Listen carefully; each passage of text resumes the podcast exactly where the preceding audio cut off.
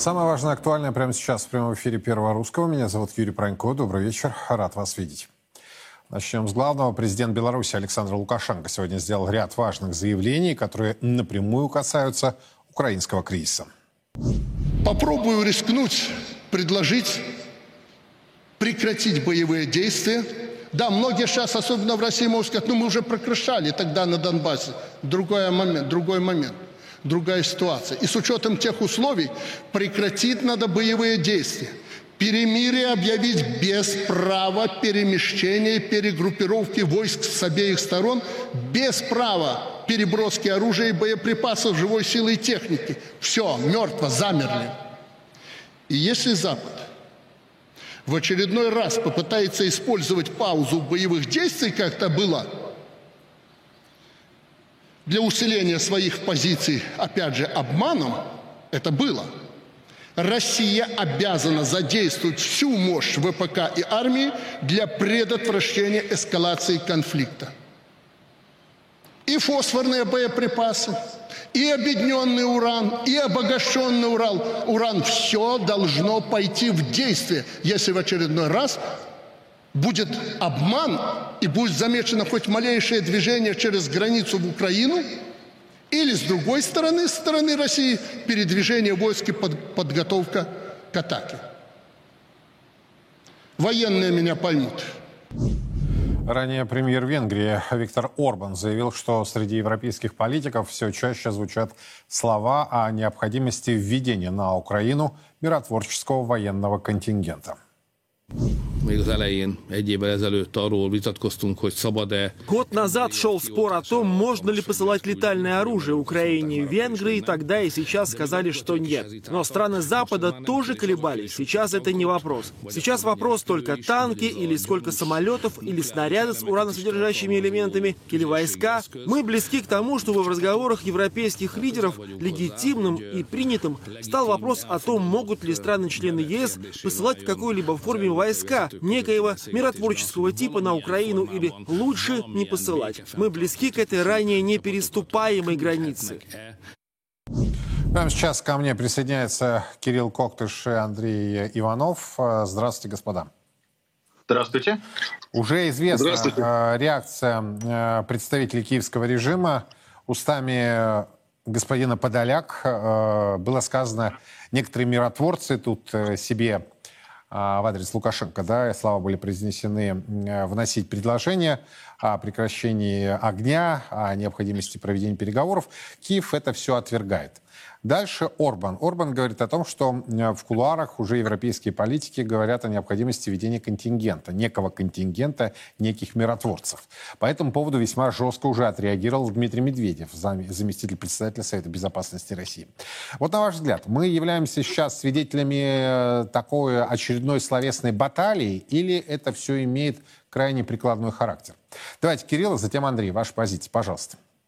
А, нет, ну, естественно, это имеет э, прикладной характер, если иметь в виду заявление Орбана. Понятно, что заявление миротворческих сил э, оно на самом деле может осуществляться, и Песков-то подчеркнул, только согласие обеих сторон – и само по себе, если оно будет не согласовано, оно вряд ли будет согласовано, России нет оснований давать разрешение на такой миротворческий контингент, оно приведет только к дополнительной конфронтации.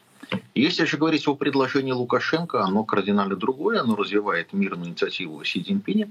И в этом плане Лукашенко, прекрасно зная, что это предложение будет отвергнуто, то есть реакция украинской стороны, к сожалению, предсказуема, тем не менее сделал вполне понятную публичную попытку спасти украинскую субъектность спасти на будущее. То есть в будущем это будут помнить, потому что сейчас Беларусь, э, на территории которой будут размещены российские оперативно-тактические ракеты, по сути, не только закрыла проблему с подготовкой возможного госпереворота, то есть понятно, что сейчас для Запада уже нет резона финансировать белорусских убежавших, нет резона пытаться из них, в общем-то, сколотить какие-то вооруженные отряды для последующей дестабилизации, поскольку цена вопроса оказывается неприемлемо высокой.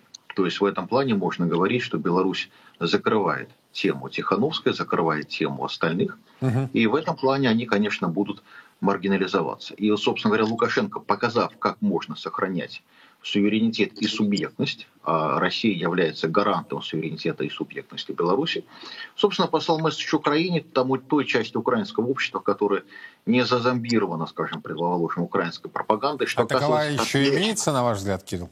Конечно, конечно. Дело в том, что что такое пропаганда, что такое э, картина мира, скажем, зазомбированного украинца, это по большому счету черно-белая картина, где есть, э, в общем-то, двоичный код, есть одна сторона э, преимущество, которое расписано до необычайности, она до крайности привлекательна, царство, свобода, прогресса и так далее.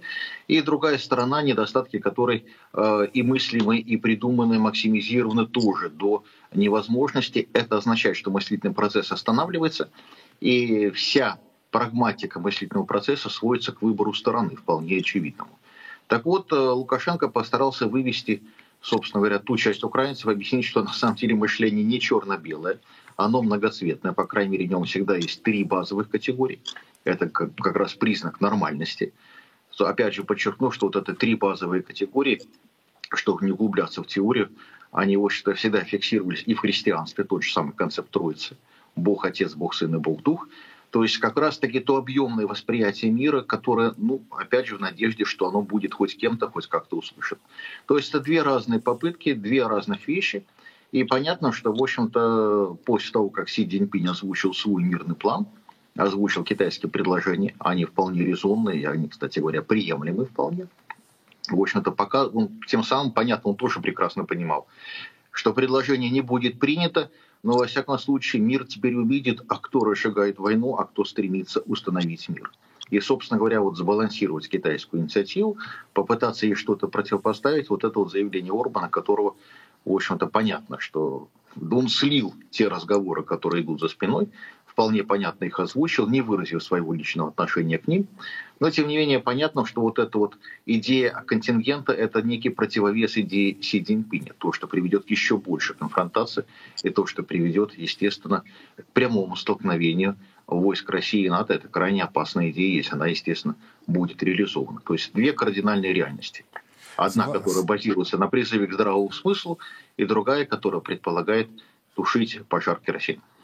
А там был еще один такой примечательный момент э, выступления президента Беларуси, где он так поэтически да, сказал. Я, говорит, к нему и поэтически, имеется в виду Зеленского, обращался там, Володя, что ты делаешь и так далее, и рано или поздно тебе зададут вопрос, а почему, собственно, ты не предотвратил войну.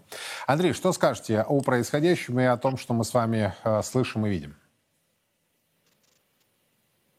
Ну, на самом деле, в условиях растущей эскалации сейчас говорить о каких-то, каком-то перемирии просто невозможно, на мой взгляд. Поэтому заявление президента нашего – это больше такой имиджевый момент, как, знаете, как определенная попытка, миротворческая попытка, которая объективно хотелось бы, наверное, нам ее каким-то образом реализовать. Но это невозможно. Представьте, как мы будем реализовывать цели по денацификации и демилитаризации, когда не будет возможности применить силу против, э, ну, то есть будут достигнуты соглашения, когда не применяется ни военная, никакая иная сила, э, нарушающая такие договоренности. То есть однозначно это больше подчеркиваю имиджевый момент э, и момент такой как бы выступления с позиции Беларуси как миротворческой площадки в очередной раз. Не более того. Что касается заявления Орбана, считаю тоже здесь согласен с Кириллом, Действительно, это способ оттянуть определенное время и переиграть систему таким образом, чтобы насытить и опять наполнить э, враждующие стороны конфликтным потенциалом, техникой, возможностями, какой-то перегруппировкой и так далее. Поэтому на данный момент все это пока ну, шито белыми нитками, поэтому, я думаю, абсолютно нереализуемо.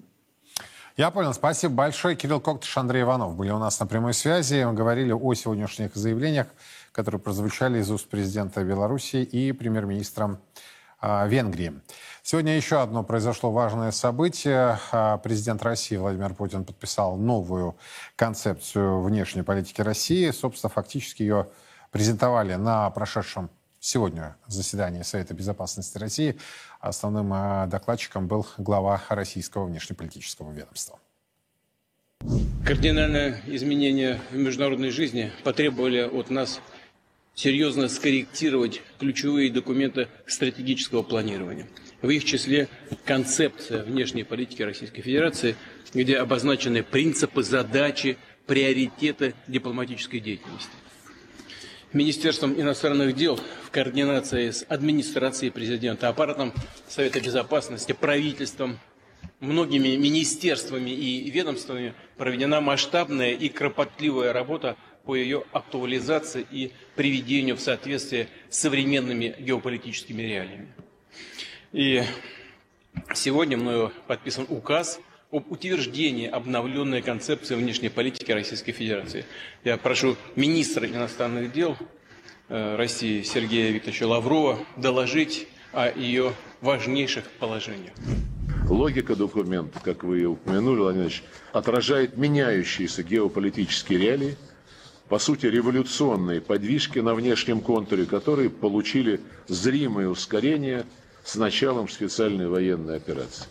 В частности, констатируется беспрецедентный за последние десятилетия уровень международной напряженности.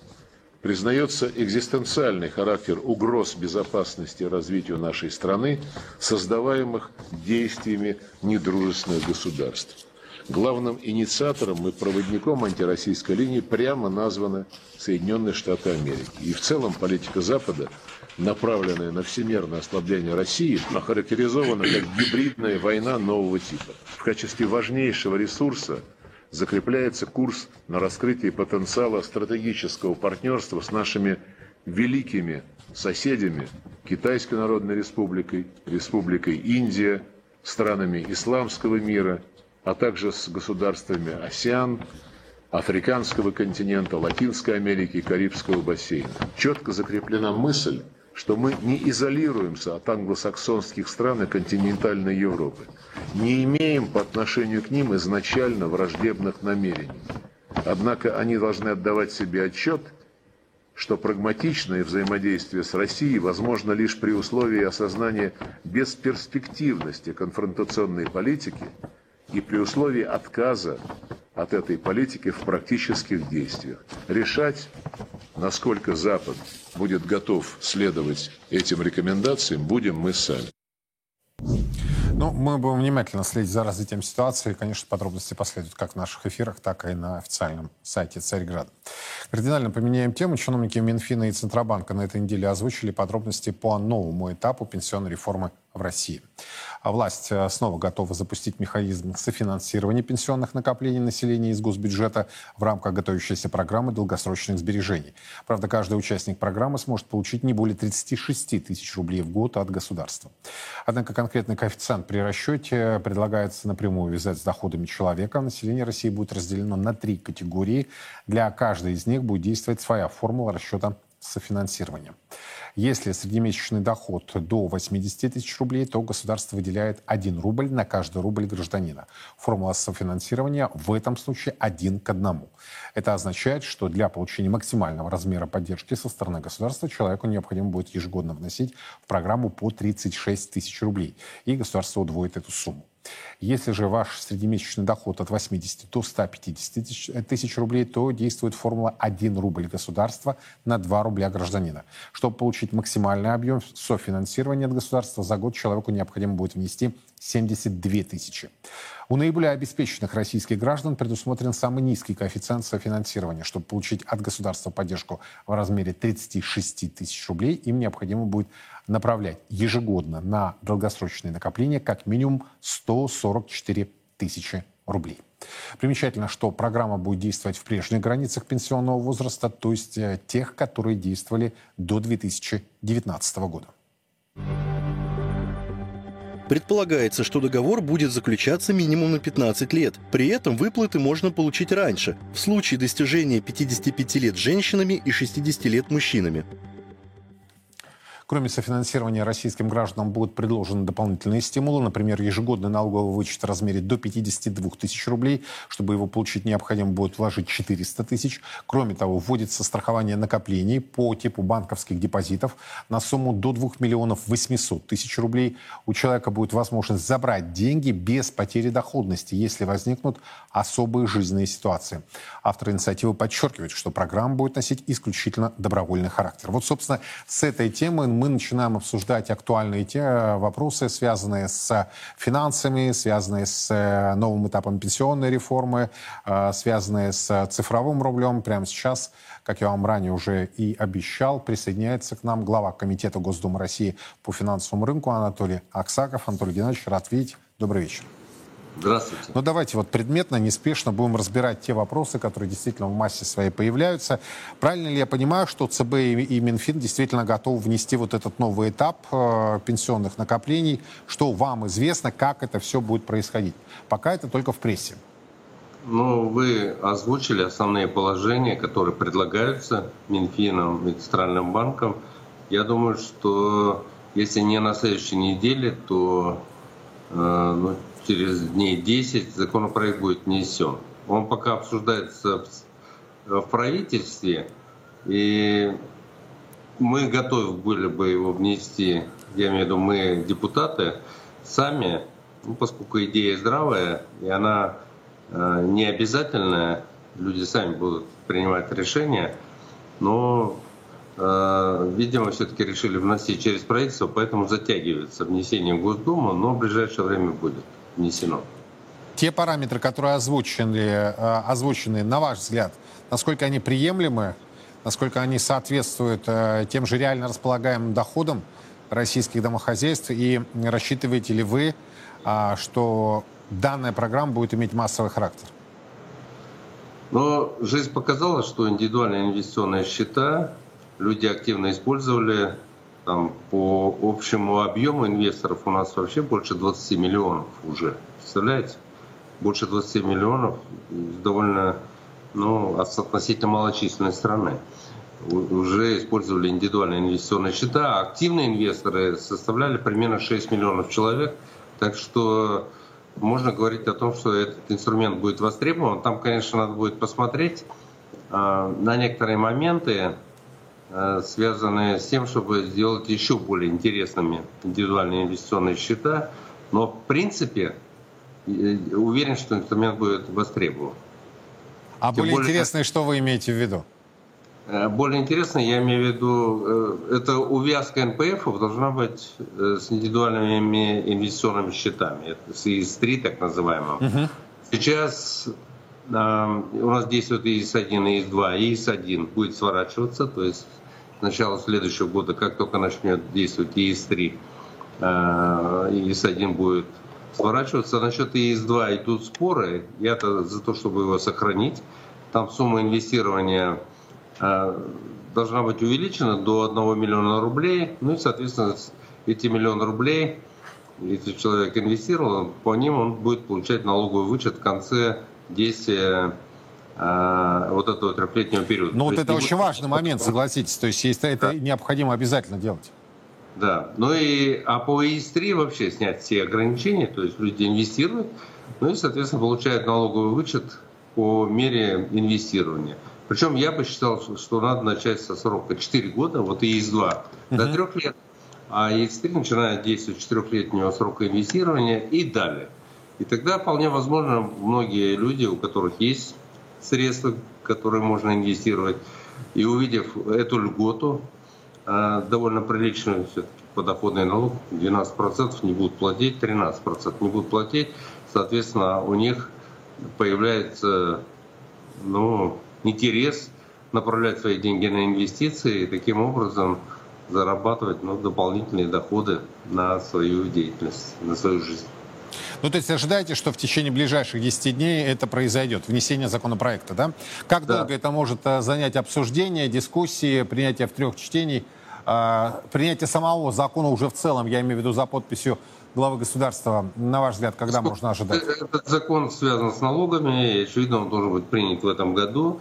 Я думаю, что мы летом его примем для того, чтобы и люди, и профессиональные участники рынка подготовились как следует, и с начала 2024 года э, закон начал действовать. Вот план такой. Вот смотрите, принципиально во всех э, этих программах э, и моментах вопрос доверия, да, доверия.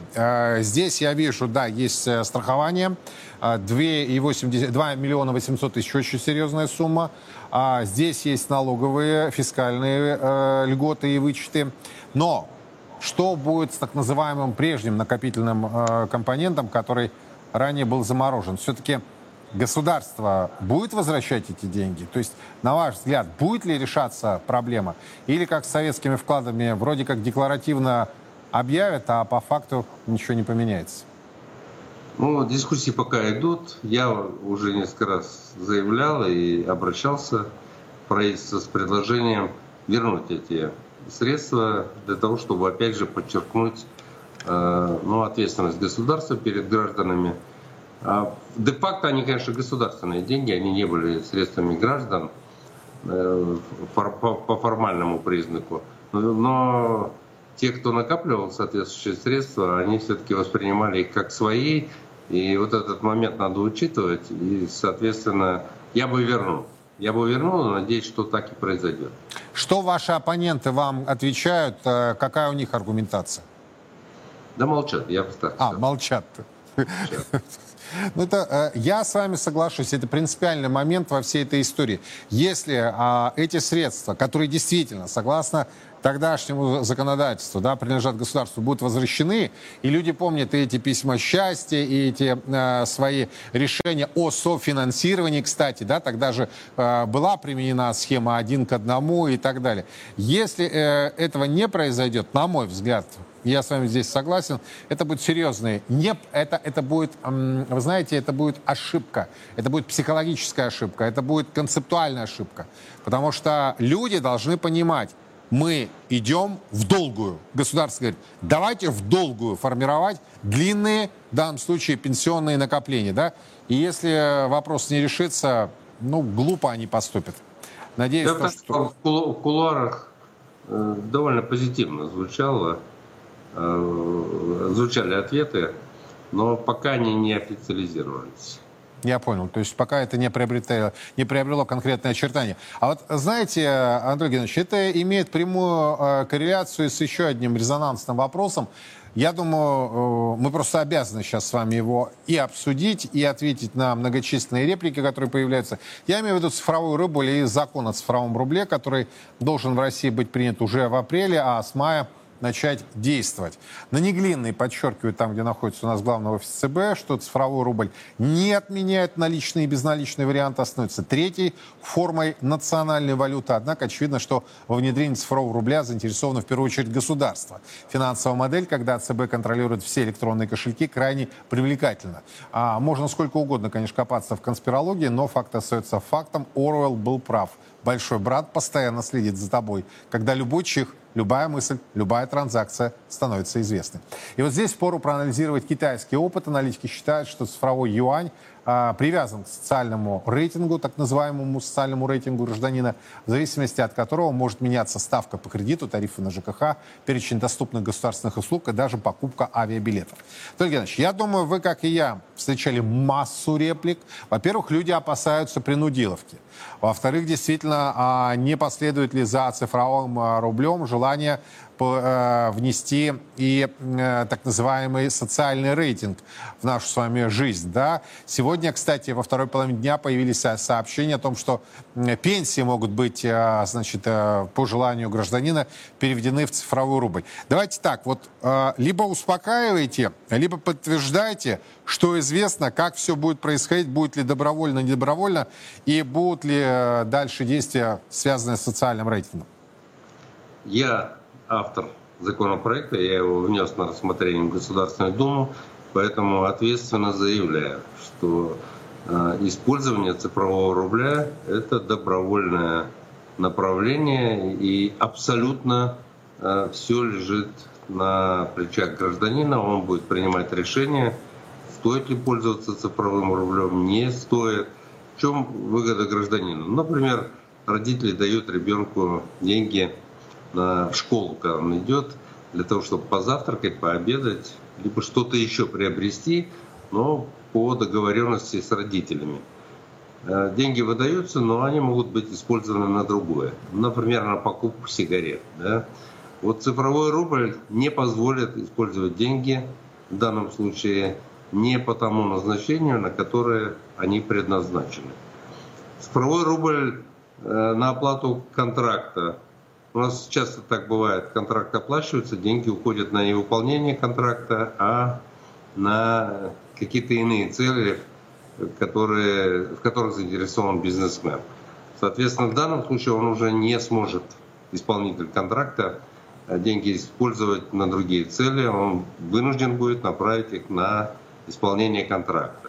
И так далее, и так далее. Вот эти преимущества, они позволяют, конечно, э, говорить о том, что цифровой рубль будет активно использоваться и гражданами, для того, чтобы проконтролировать свои э, расходы и расходы своих родственников, например, и э, государством, и, очевидно, предприятия тоже в своих контрактах, так называемых смарт-контрактах, умных контрактах, которые предполагают в том числе финансирование того или иного действия исполнителя контракта, э, финансировать именно в тот момент, когда это ну, посчитают э, необходимым и в договоре пропишут соответствующим образом. Вот и все. То есть цифровой рубль будет востребован и без, э, и без всяких там директивных решений, потому что он очень удобен будет, прозрачен. И вы сами сказали про международные дела. Никакие западные воротилы, политики не будут видеть, каким образом э, происходит денежное взаимодействие, ну, например, России и Китая, России и Индии – и других стран. Не надо будет бояться вмешательства э, внешних сил на экономический оборот, финансовое взаимодействие России и дружественных стран. А может быть и недружественных, кстати. Формально недружественные, но никто не будет знать о том, что мы имеем отношение с какой-то компанией, которая ну, решила взаимодействовать с Россией. На меня выходят э, э представители бизнеса из недружественных стран и говорят, что они э, душой не принимают санкции, они противники этих санкционных решений. И наоборот, хотят сотрудничать с Россией, но ищут каналы, чтобы их там не приклопнули, как это взаимодействие наладить. Вот цифровой рубль поможет и это, эту задачу выполнять. То есть такая трансграничность. А означает ли это, что, собственно, цифровой рубль может быть конвертирован, ну, я не знаю, там, цифровой юань, например? Безусловно. И это направление тоже отрабатывается с нашими китайскими партнерами. Там могут быть разные э, варианты. Может быть использована информационная система наша, российская, которая создана Центральным банком. А могут совместить две информационные системы. У Китая есть своя, у нас своя система, протестированная, кстати, уже и готовая к задействованию. Ну соответственно, эти системы стыкуются и дальше э, используются Э, для того, чтобы ну, обеспечить финансовый оборот. Да, еще один момент. Угу. У нас э, принят закон уже о цифровых финансовых активах.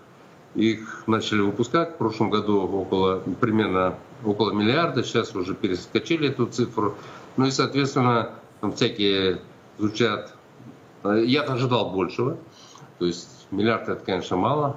И очевидно, как раз появление цифрового рубля, как финансового э, инструмента, обеспечивающего оборот других финансовых инструментов, в том числе э, цифровых активов, даст такой серьезный толчок, э, в том числе и вот этому направлению финансового рынка, ну, вообще экономического оборота, цифровые финансовые активы. Они появится посредник, финансовый посредник, который будет обеспечивать ну, оплату тех или иных финансовых инструментов в информационной системе, и от этого и, и соответственно появится такой, и будет еще один дополнительный толчок э, востребованности цифрового рубля, ну и такой толчок э, выпуску и обращению цифровых финансовых активов. Я думаю, что вы видели и слышали массу комментариев когда люди, кстати, это пересылают себе через мессенджеры, что цифровой рубль – это цифровое рабство, что цифровой рубль могут аннулировать, а наличные нет. Я вам практически цитирую дословно, как э, идет э, дискуссия, да? Значит, что цифровой рубль – это дополнительная эмиссия, дескать, это виток э, инфляции. А цифровой рубль в любой момент вам могут остановить, а вот наличные нет. И так далее, и так далее, и так далее. Вы видите эти переживания, вы видите эти сомнения? Думаю, видите. Как вы на них реагируете? Спокойно, с пониманием. Я с самого начала понимал, что будут и спекуляции. А с чем связано это, вот на ваш взгляд? То есть почему такое возникает? Ну, цифру действительно многие связывают с дьяволом, да, с всевозможными черными потусторонними силами. И, кстати, использование в том числе и платежных карт многие себе не позволяют и выступают против них. И, кстати, ко мне были обращения по поводу платежных карт, которые выпускают банки, что это вот дьявольское изобретение, и его нельзя использовать. Это процесс, когда-то боролись с, ткацкими станками, помните, их рубили, и тоже считали дьявольским наваждением. Так что прогресс есть, но и есть э, люди, которые этот прогресс не воспринимают. Надо к этому спокойно относиться, с уважением причем. Э, это должно быть право людей. И как раз здесь очень важно постоянно подчеркивать, что наличные деньги остаются, никто их не собирается уничтожать, они будут использоваться людьми. Банковский оборот сохраняется, причем Банки, кстати, активно включились же в тестирование цифрового рубля. Угу. Почти 20 банков в этом процессе участвуют, и они видят возможности использования, хотя цифровой рубль э, несет угрозу банковской системе с точки зрения того, что часть оборота уйдет из э, банковской системы и перейдет в вот эту цифровую, цифровую систему, которая находится в руках центрального банка, а не у кредитных организаций. И тем не менее, банки понимают, банкиры понимают, что прогресс не остановить, и надо находить свое место и, и, и использовать значит, свои преимущества для того, чтобы, ну, э, в том числе и задействовать цифровой рубль в своем бизнесе. При этом эмиссии, конечно, дополнительно не будет, потому что те деньги, которые учитываются на счете кредитной организации, они будут э, с этого счета сниматься, обнуляться, если полностью деньги уходят э, в цифровое поле. И, соответственно, засчитываться на цифровой кошелек, зачисляться на цифровой кошелек уже в информационной системе. То есть денег больше не становится. Они э, будут в том же объеме оборачиваться. Просто ну, третья форма появляется, которая обеспечивает этот, этот денежный оборот. Ну, то есть мы можем, точнее, вы можете, как автор этого законопроекта, еще раз подтвердить, э, что никакой обязаловки не будет, никакой принудиловки не будет, а цифровой рубль становится параллельной формой, как нал и безнал. Я, я вижу. Цифровой, я... цифровой рубль не будет навязан. Это будет право, а не обязательство э, гражданина, предприятия и так далее. И, соответственно, если захотите, будете использовать цифровой рубль. Если не захотите, э, то не будете использовать. Есть один минус у цифрового рубля, угу. на него не начисляются проценты. В банке, если вы держите деньги, там начисляют процент. А здесь деньги будут оборачиваться без начисления процентов, и это, возможно, остановит многих от того, чтобы э, активно использовать ну, вот, цифровой рубль в своей жизни. Поживем, увидим. А, я так понимаю, что в мае, а, если закон действительно вступит в силу, мы станем, а, кто-то станет его участником, кто-то будет э, наблюдать со стороны. Очень интересно, как это все пойдет. И, э, ну, собственно, вы гарантии расставили. По поводу банковского сектора, э, хотел бы с вами, Анатолий Геннадьевич, обсудить следующий момент. Опять-таки, это резонансная новость уходящей деловой недели. По итогам минувшего 2022 года отрицательный финансовый результат Банка России превысил 721 миллиард рублей. Это на 65% больше, чем в 2017 году, когда ЦБ нес рекордные расходы по санации крупнейших банков. А, Банк России остается убыточным уже 6 лет. Согласно закону о ЦБ, получение прибыли не является целью деятельности Банка России. Это была цитата. Регулятор потерял 382 миллиарда рублей из-за убытка от сделки по продаже акций АФК «Открытие» группе ВТБ и э, внеся акции Минбанка в качестве имущественного взноса в АСВ. Геннадьевич, как прокомментируете? Все-таки я понимаю, что когда э, эмиссионный центр у тебя находится, собственно, в руках, э, говорит об убыточности во многом как о формальной, да, бумажной бумажные убытки. И тем не менее, можем ли мы говорить о том, что вот эта большая эпопея, которую ЦБ называет санацией российского банковской системы, оздоровлением российской банковской системы завершилась. Я применяю несколько иной вариант, потому что, на мой взгляд, э, вместе с э, оздоровлением, что называется, зачисткой тех же прачечных, еще выбросили ни одного ребенка, что называется.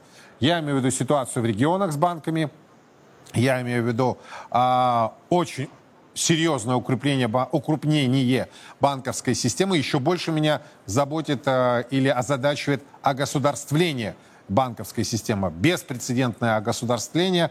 Э, и, собственно, на мой взгляд, это не очень хороший итог вот этого так называемого оздоровления. Давайте ваш взгляд как главы профильного парламентского комитета. Но если говорить об огосударствлении, то, в принципе, вы повторяете слова Набиуллера, которая тоже ну, может быть, и себя, и правительство критикует, и ситуацию, и считает, что частный бизнес в банковской системе должен активно развиваться, и как раз э, то, что доля государства довольно серьезно увеличилась э, в общих активах, капитале кредитных организаций, то это заботит не только вас, но и руководство Центрального банка. Но при этом надо, конечно, сказать, что э, банковская система и период ограничений, введенных еще до спецоперации, они начали вводиться там, с 2014 года, и в период пандемии, и сейчас, когда введены жесточайшие санкции против нашей страны, работает эффективно. А это о чем говорит? О том, что Центральный банк провел большую работу по оздоровлению системы, по очищению ее от недобросовестных участников. Сейчас отзывы единичные явления. Это тоже говорит о том, что в целом работа была очень эффективно проведена. Я еще общаюсь с небольшими кредитными организациями, в том числе с банками с так называемой базовой лицензией. Так вот, они все дружно говорят о том, что у них ситуация очень стабильная. То есть они удовлетворены финансовым результатом, несмотря на то, что находятся в жесточайшей конкуренции с государственными банками и с крупными банками. А это, конечно, радует. Кстати, в связи с санкциями против госбанков, крупнейших наших финансовых институтов, практически все они попали под санкции, а, эти малые и средние банки получили новый толчок – и здесь надо отметить, что ЦБ быстро отреагировал, поддержал наш законопроект по тому, чтобы малые банки вот эти с базовой лицензией могли работать с заграничными партнерами, то есть э, э, осуществлять внешнеэкономическую деятельность. Раньше был запрет на внешнефинансовую деятельность и открывает курс-счета в валюте. Соответственно, получили новый импульс, и некоторые из них уже открыли такие счета, и мы хотим уже, ну, была временная норма об этом, теперь мы хотим это сделать постоянно и закрепим соответствующим образом. Конечно, надо еще работать и над тем, чтобы дать, ну, скажем так, в зависимости от размера банка, возможность ну, более мягкое регулирование проводить по отношению к этим институтам. Они не несут больших рисков для финансовой системы, потому что их размер – небольшой, но при этом их регулирование ну, почти такое же жесткое, как для системы образующих государственных банков. Здесь надо дать возможность малым институтам, ну так же как малым предприятиям э, в экономике, но работать в более щадящих регуляторных условиях. Я уверен, они это все окупят своей эффективностью и заработают побольше, значит, заплатят налоги на прибыль и смогут больше давать кредитов малому предпри... предпринимательству прежде всего, ну, среднему бизнесу. То есть есть над чем работать, но Набиулина, кстати, это все слышит. Мы договорились, что в ближайшее время встреча с банкирами малыми, угу. вот с этими, э, которые попали э, в группу самых малых банков, встреча состоится, и как раз готовятся вопросы, и там, я уверен, мы о многом договоримся. Вот это очень важно. И если Эльвира Скибзадна это слышит. Если э, мегарегулятор это слышит, надо поддерживать и надо помогать. Э, я соглашусь, что режим беспрецедентный, я имею в виду санкционный, да, э, могу согласиться с тезисом, что многие меры действительно были предусмотрены.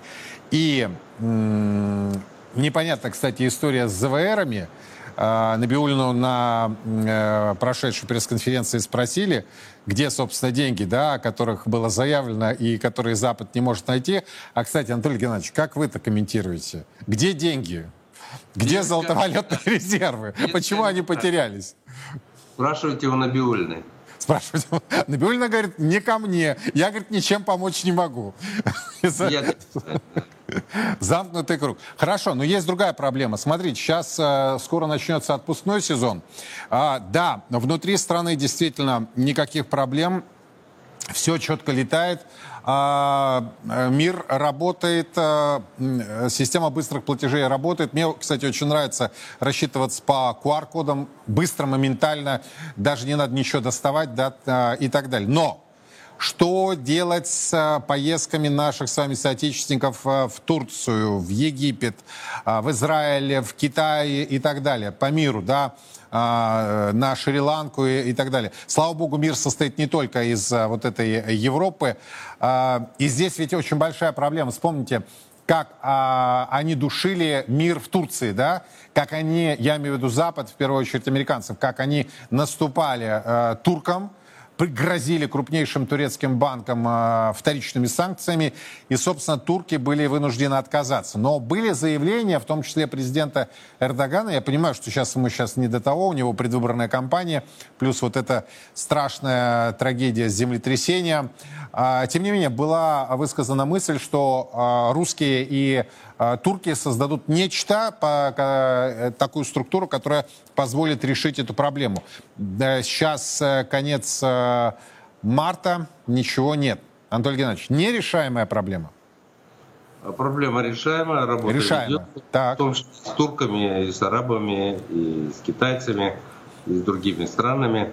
Ну, скорее всего, так называемая кабеджинговая карта появится, которая будет работать и в России, и в Турции.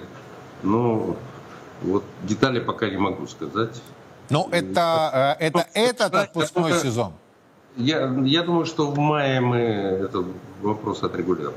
Все, я понял. Спасибо большое, потому что это очень важный момент. А еще одна тема, которую тоже не могу не обсудить. Э, нормальная а, коррекция. Неожиданно ЦБ на этой неделе, что называется, а, так достаточно жестко критиковал жилищную политику в стране. Так вот, а, нормальная коррекция цен на жилье позволит улучшить его доступность для среднестатистических российских граждан. А, такое заявление на этой уходящей деловой неделе сделал один из высокопоставленных чиновников Банка России.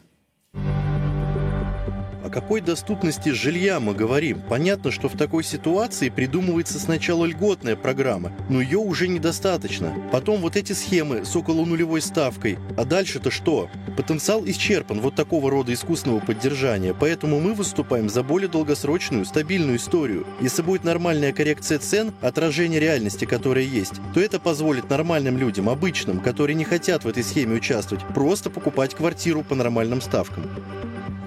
По данным российского ЦБ, чтобы накопить на покупку квартиры на первичном рынке, нужно откладывать деньги, среднегодовую зарплату без учета повседневных расходов, то есть не есть, не пить, минимум 8 лет.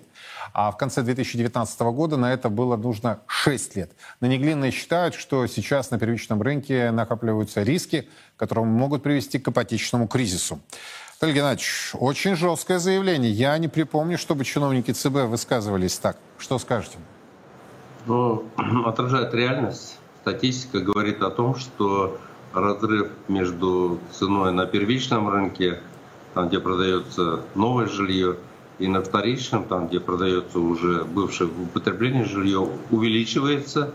И в том числе это происходит за счет программ, которые мы запускаем, это и депутаты, и правительство. То есть э, выделяя кредиты с, с низкой ставкой, мы стимулируем спрос на жилье, ну и, соответственно, этот спрос удовлетворяется в том числе повышением цены на продаваемые квартиры. Ну и, к сожалению, начали формироваться разные схемы, когда процент вроде бы по кредиту низкий, там чуть ли не, не нулевой, uh-huh. но при этом э, жилье продается по завышенной цене, в результате тот процентный выигрыш, который человек получает, он полностью съедается и даже перекрывается ценой на жилье, которое должно по рыночным, скажем так, законам продаваться ну, процентов на 20 а, а, а может и больше даже дешевле. Поэтому эти схемы надо, конечно, пресекать, и Центральный банк за это взялся, он будет э, требовать формирования дополнительных резервов, формирование, а формирование резервов, конечно, э, охладит пыл кредитных организаций в этом плане, в том числе при, вот таки, при выдаче дешевых, формально дешевых ипотечных кредитов, но неформально на дорогое жилье. Поэтому здесь надо наводить порядок. И я, здесь, я согласен с Центральным банком, что надо, ну, понятно, в погоне за прибылью нельзя доводить людей до такой ситуации. Когда он продает квартиру, и при этом остается еще должен, а, продает квартиру или отдает залог, uh-huh. находиться у банка в связи с тем, что получая ипотечный кредит, он отдает залог в квартиру. Ну и в результате, значит, и квартиру забрали, и он еще должен, оказывается, э, банку, потому что квартиру не могут продать по той цене, по которой он приобрел, беря кредит. Поэтому эти схемы надо пресекать. Ну, дай бог, чтобы это получилось, потому что действительно э, странная ситуация, вроде как благо, да, а должно было э, сказаться благожелательно на домохозяйствах, а приводит к обратному эффекту. Знаете, еще одну тему э, успею, наверное, вам задать этот вопрос, э, хотел бы обсудить. Это все-таки рубль. Меня просто не поймут наши зрители, если я не спрошу. Тем более, вот если сейчас посмотреть на терминал, то мы с вами видим, что российская национальная валюта снижается. Снижается по отношению к доллару 7,49 и за 84 ушел евро. А, я не склонен драматизировать ситуацию, но тем не менее, я прекрасно понимаю, опять-таки тот же э, министр финансов Антон Суланов сам как-то признался, да, что укрепление э, национальной валюты на 1 рубль ведет к достаточно существенным э, потерям для госбюджета. На ваш взгляд, мы с вами давно друг друга знаем, Анатолий Геннадьевич, и хотел бы честно такой получить ответ. Будет ли использоваться такая вялая, что называется, девальвация, не одномоментно, когда там снижаем на 5-10 рублей, а постепенно, так плавно происходит девальвация, которая, собственно, наполняет, с одной стороны, бюджет, с другой стороны, конечно, мы с вами понимаем, разгоняет инфляцию. Что скажете? Я думаю, что мы пришли к такому равновесному значению э, курса рубля. В значительной степени его падение было связано с тем, что Э, а, а, объявился дефицит долларов, которые можно было завозить раньше свободно в страну для удовлетворения спроса. То есть, если люди предъявляли спрос, доллары завозились, покупались банками, ну и отдавались людям. Сейчас, как известно, введены санкции, и э, западные страны препятствуют такому свободному обращению Э, свободным поставкам э, своей национальной валюты, ну, доллары, евро. Поэтому это вот, вот повлияло на ситуацию на валютном рынке. А в целом я есть же другой, в целом я думаю, что вот этот фактор он ключевой на курсе вот в тех значениях, которых сегодня обозначился. Инфляция низкая, около нуля, и я бы вообще меньше обращал внимание на доллар, евро, поскольку поездки в США, поездки в европейские страны сейчас усложнены чрезвычайно. Кто-то ездит, конечно, но большая часть людей ездит в Турцию, а там можно свободно обменять рубли на турецкую валюту. Она, кстати, очень серьезно девальвируется. И можно больше лир покупать турецких для того, чтобы э, удовлетворять свой спрос. Ну и в Китае можете на юане поменять, в Вьетнаме на вьетнамскую валюту, вонги, по-моему. Вот э, поэтому я бы не зацикливался вообще на вот этих картинках э, соотношения рубля и доллара, потому что они для нас сегодня уже ну, такого значения не имеют, как это было. Ну, то есть драматичного падения рубля вы также не ожидаете? Но при этом, да, я, я считаю, что у нас очень рыночная ситуация и такого э, какого-то серьезного падения, а может быть и даже укрепления. Я, я, я, кстати, ожидаю возможного укрепления рубля. Потому что ситуация у нас э, стабилизируется в экономике. Мы переходим уже к показателям роста в сравнении с тем, что было в прошлом году. В прошлом году было падение, как известно, ВВП. И, соответственно, э, это будет влиять и на финансовую ситуацию в стране. Поэтому я уверен, что рубль ну, будет серьезно, ну, достаточно стабилен. Конечно, влияют траты, связанные с восстановлением новых территорий. Э, это происходит. Но это тоже не имеет такого драматичного значения. Причем эти новые территории, они с потенциалом большой отдачи для всей нашей экономики. Я понял. Спасибо огромное, что в пятницу вечером нашли время, приняли участие в нашем эфире. Анатолий Аксаков, глава парламентского комитета по финансовому рынку, был у нас на прямой связи. Ну, дай бог, потому что, вы знаете, если мы действительно, как утверждают чиновники и депутаты, выходим на траекторию устойчивого роста, то мне хотелось бы, чтобы это ощущалось а, в кошельках э, соотечественников. Потому что сегодня ЦБ опубликовал вот некоторые э, данные, которые меня, честно говоря, одни насторожили, другие э, опечалили, иначе не могу сформулировать. Смотрите, 20, более чем 23% российских домохозяйств имеют долги. И речь идет о серьезных долгах. Э, там, ипотечные кредиты, автокредиты и так далее. Медианная сумма долга по всем типам задолженности 140 тысяч. Наибольшая доля домохозяйств, 10,5%, имеют долги по потреб кредитам. А вот то, что меня огорчило и очень сильно, это финансовые активы. Есть у 65% российских семей – Э, то есть сбережения, да, они могут э, быть в виде депозитов, ценных бумаг, э, если это паевые фонды, то доли и так далее. Но, и вот здесь меня прям сшибло с ног эта информация, медианная сумма накоплений составляет всего 15 700 рублей. Менее 16 тысяч. Российское население бедное. Живет в буквальном смысле от зарплаты до зарплаты. Но эту тему мы с вами продолжим буквально через несколько минут. В 7 вечера по Москве уже в программе «Сухой остаток». Ну а на сегодня это все. Мы внимательно следим за развитием ситуации. Подробности на нашем официальном сайте и в эфирах Царьграда. Меня зовут Юрий Пронько. Хороших вам семейных выходных и до встречи в ближайший понедельник.